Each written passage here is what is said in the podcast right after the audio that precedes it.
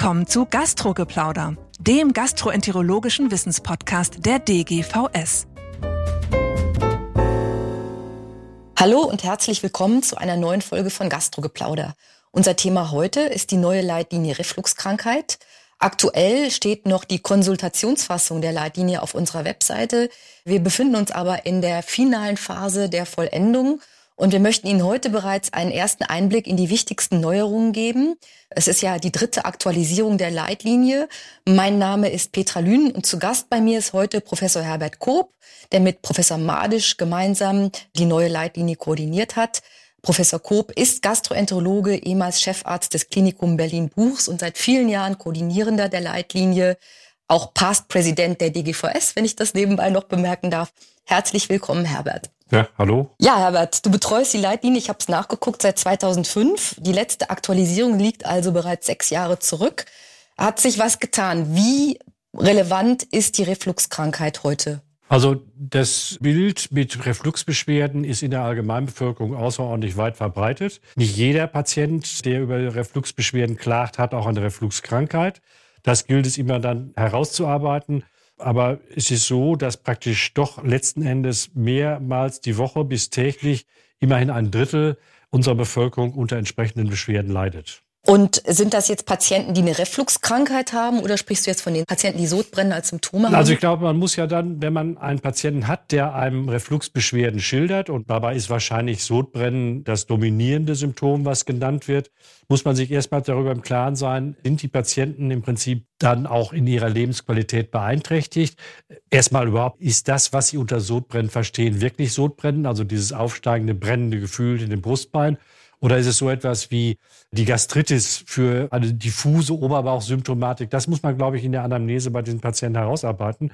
Dann wird man sehen, dass die Refluxbeschwerden manchmal Teil einer funktionellen Symptomatik sind und nur bei einem Teil dieser Patienten letzten Endes eine Refluxkrankheit vorliegt. Kannst du vielleicht noch mal ein bisschen einschätzen, wie viele deiner Patienten oder der Patienten, die eine Symptomatik haben, auch wirklich beeinträchtigt sind, also wirklich eine Einschränkung ihrer Lebensqualität haben und vielleicht auch wie viele ein Risiko für schwere Folgeerkrankungen haben? Naja, die Einschränkung der Lebensqualität ist ja sozusagen mit Teil der Definition. Wer das nicht hat, sondern so gelegentlich mal Sodbrennen hat, zum Beispiel nach einem relativ voluminösen Essen, der ist ja nicht refluxkrank. Und diese Einschränkung der Lebensqualität ist, wie gesagt, Teil der Definition und nur dann sprechen wir von einer Refluxkrankheit. Dabei sind eigentlich die Symptome äh, leider nicht äh, gut korreliert zu der Schwere der Erkrankung. Das heißt, es gibt schwere Verläufe, wenn man diese Patienten endoskopiert, aber die Symptomatik ist vergleichsweise milder. Also aus der Symptomstärke lässt sich leider kein Schweregrad abschätzen. Um die Refluxkrankheit sozusagen zu beschreiben, gibt es die Montreal-Klassifikation. Die habt ihr auch in der letzten Leitlinie schon ausführlich erwähnt und beschrieben. Hat es da wesentliche Änderungen gegeben oder ist das immer noch die Referenzklassifikation, um die Refluxkrankheit wirklich zu beschreiben? Ja, das ist es nach wie vor. Sie hat ihre Schwächen, aber auf der anderen Seite zeigt sie eben die verschiedenen Aspekte der Manifestation. Manche, die eben eine rein symptomatische Refluxkrankheit haben, manche, die eben beides haben, Refluxbeschwerden plus entsprechende endoskopische Veränderungen. Und dann gibt es eben dieses breite Spektrum der extraesophagealen Manifestationen, wobei ich da glaube, da müsste man eine gewisse Revision hervornehmen, denn nicht alles, was da so in dieser Montreal-Klassifikation als extrasophageal Assoziation genannt ist, äh, ist in dem Punkte heute noch so ohne weiteres haltbar.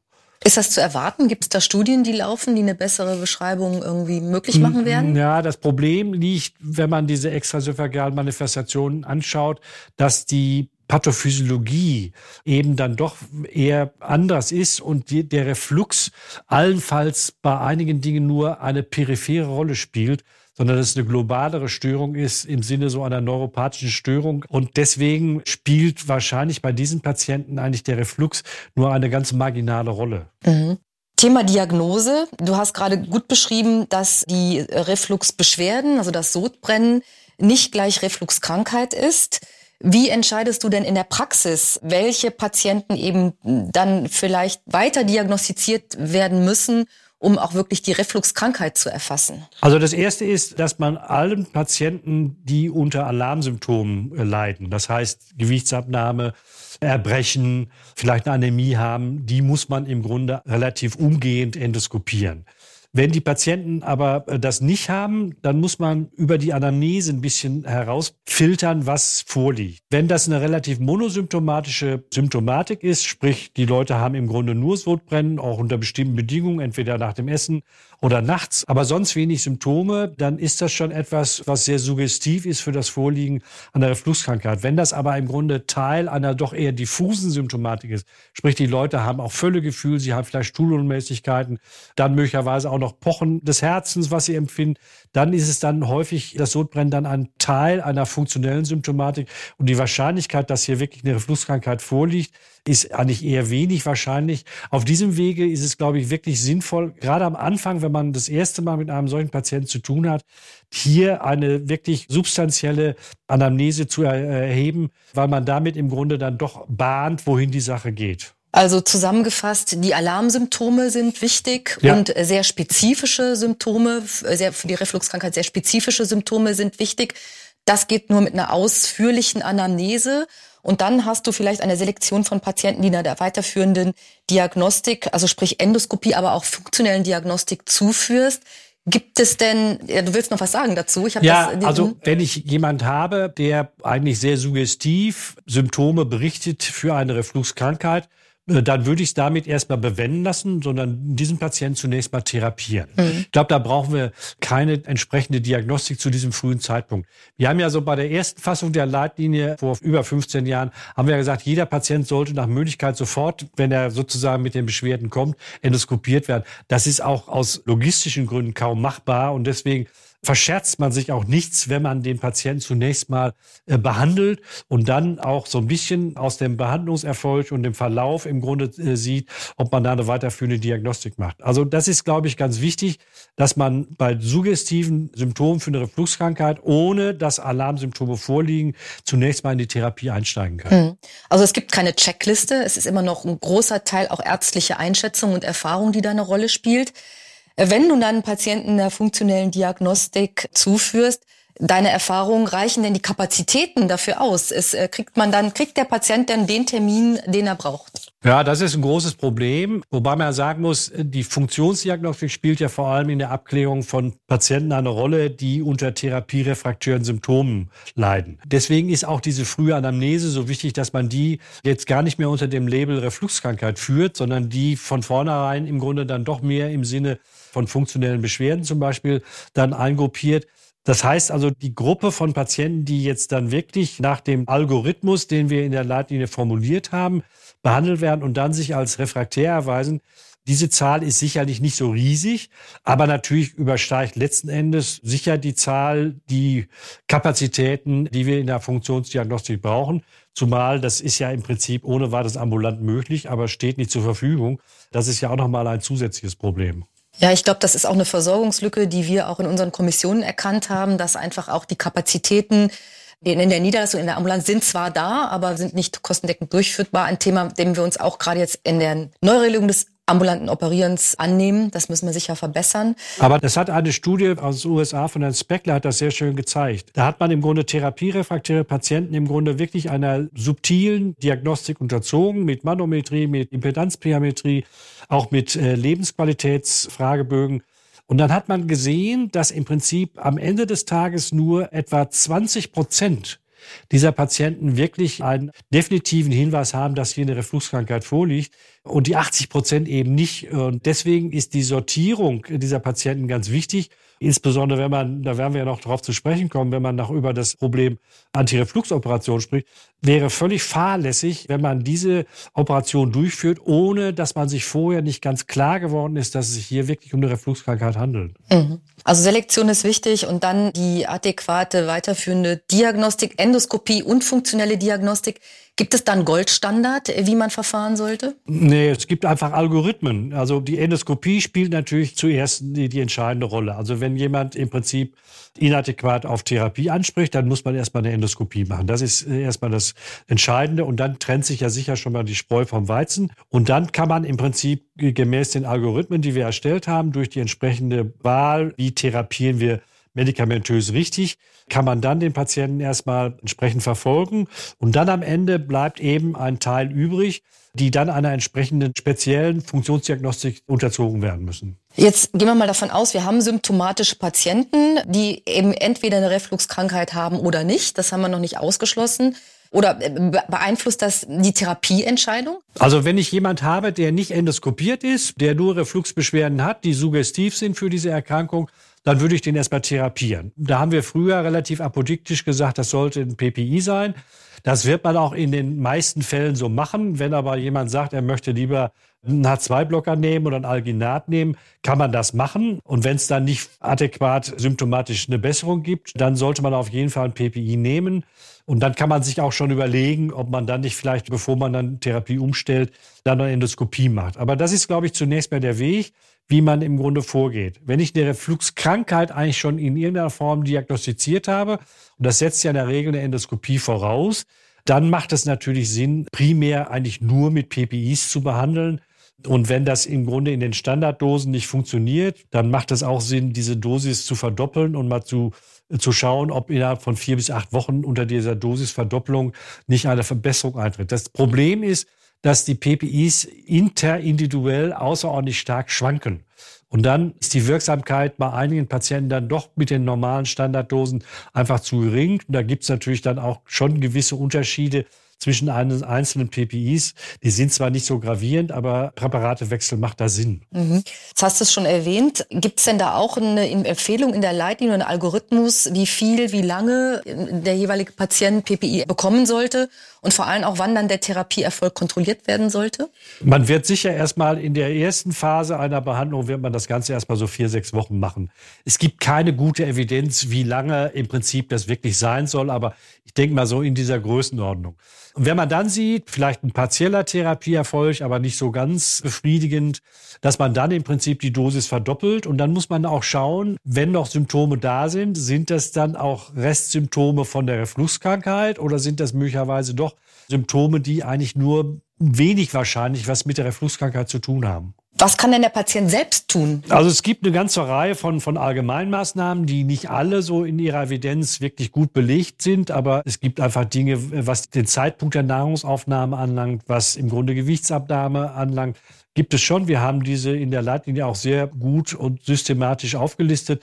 Das gehört, glaube ich, in jedem Falle mit in die Therapie hinein. Auf der anderen Seite sollte man aber auch nicht so vorgehen, dass man sagt, du musst erstmal diese ganzen Allgemeinmaßnahmen befolgen, bevor du irgendein Medikament bekommst. Also das muss Hand in Hand gehen. Was tue ich, wenn ich einen Patienten habe, der auf PPI nicht anspricht? Ich glaube, dann muss man sich nochmal Gedanken machen, nimmt er dieses Medikament richtig? Hat er die Dosierung ausreichend genommen? Wenn das alles der Fall ist, dann muss ich mir differentialdiagnostische Überlegungen machen.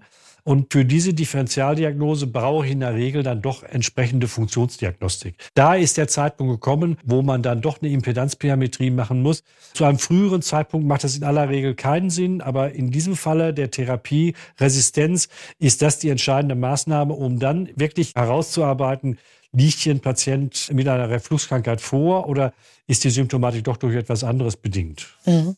Also an dieser Stelle vielleicht auch nochmal der Hinweis, da gibt es sehr, sehr schöne Algorithmen in der Leitlinie, die ja. man zum Nachlesen und zur Übersicht sich auch ausgedruckt auf den Schreibtisch legen ja. könnte. Sehr, ja. sehr schön und sehr gut gelungen.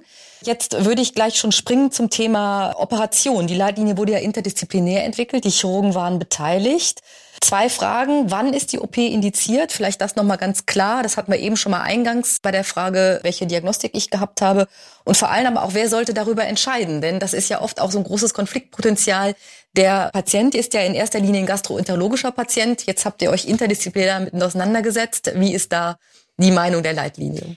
Ja, die Erfahrung zeigt, dass die meisten Patienten zum Chirurgen kommen vom Allgemeinarzt äh, oder vielleicht sogar aus eigenem Antrieb. Ich glaube, es ist ganz wichtig und das spielt, glaube ich, für das Endergebnis eine entscheidende Rolle, es macht immer Sinn, das abgestimmt zwischen Viszeralchirurgen und Gastrologen zu machen. Wir brauchen sowieso die entsprechende Vordiagnostik. Das heißt, wir brauchen die Funktionsdiagnostik, wir brauchen die Endoskopie. Also das sollte im Grunde Chirurg und Gastrologe Hand in Hand entscheiden, welcher Patient geeignet ist. Da gibt es sicher Fälle, die medikamentös nur sehr schwer zu behandeln sind. Wenn ich mir vorstelle, Patient, der sehr unter einer Regurgitation leidet, das kann medikamentös nur sehr beschränkt behandelt werden. Manche altgedienten Chirurgen kommen immer noch mit dem Argument, man müsse die Therapie refraktären operieren. Aber ich glaube, das hat die Speckler-Studie eben auch gezeigt. Wenn man das so unkritisch macht, dann läuft man in eine Falle. Deswegen ist im Grunde die Selektion, und das machen eben Chirurgen und Gastrologen zusammen, die Selektion der Patienten ist essentiell, damit hinterher die Patienten auch mit dem OP-Ergebnis zufrieden sind. Mhm. Kann man denn mit der OP den Barrett-Esophagus äh, verhindern? Ja, das wurde auch mal so gesagt. Das trifft aber nicht zu.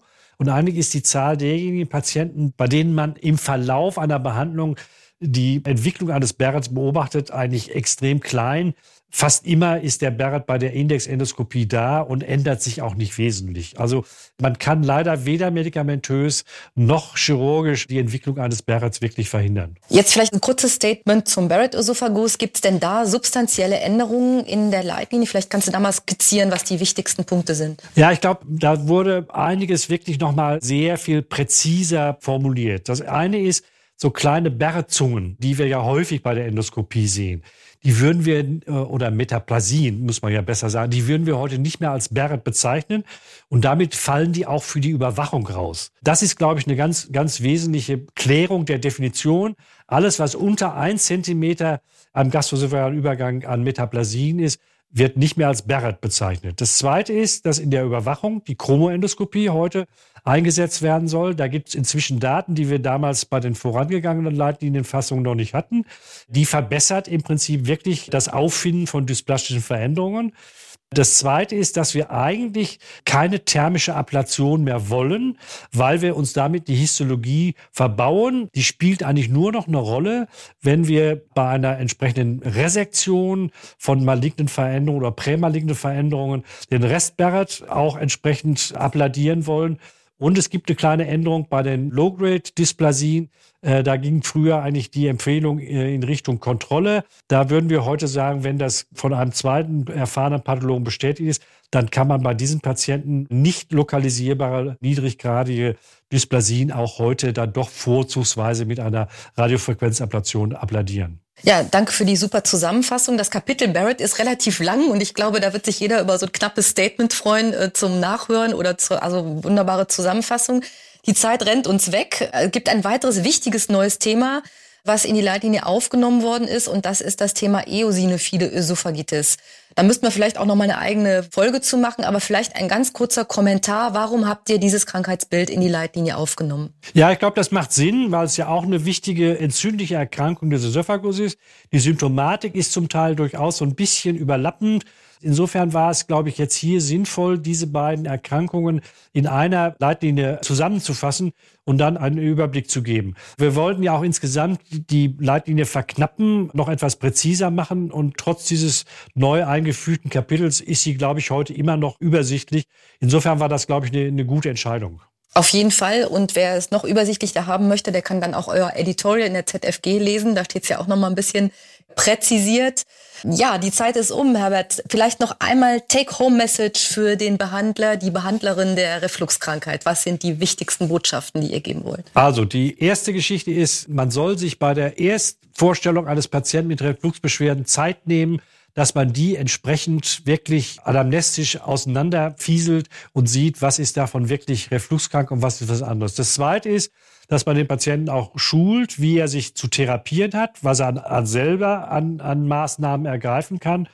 Und dann ist es, glaube ich, wichtig, dass man dann dem Patienten einfach das Gefühl gibt, wenn du Probleme hast, kommst du wieder. Ich kümmere mich auch weiterhin um die. Jochen Labitz hat mal diesen Begriff der Lost Patients formuliert. Das ist vielleicht ein etwas dramatischer Ausdruck, aber ich glaube, wir sind verpflichtet, über die Primärdiagnose hinaus auch dann dem Patienten an der Seite zu stehen, wenn es darum geht, wenn die Symptomatik nicht so optimal zu behandeln ist, wie wir weiter vorgehen. Ja, danke. Das ist sehr patientenorientiert und ich glaube tatsächlich, das gilt ja wahrscheinlich für viele Gebiete, dass man den Patienten auch diese Tür offen hält und sagt, äh, du kommst wieder oder du musst wiederkommen ja. oder wenn sich deine Situation nicht bessert.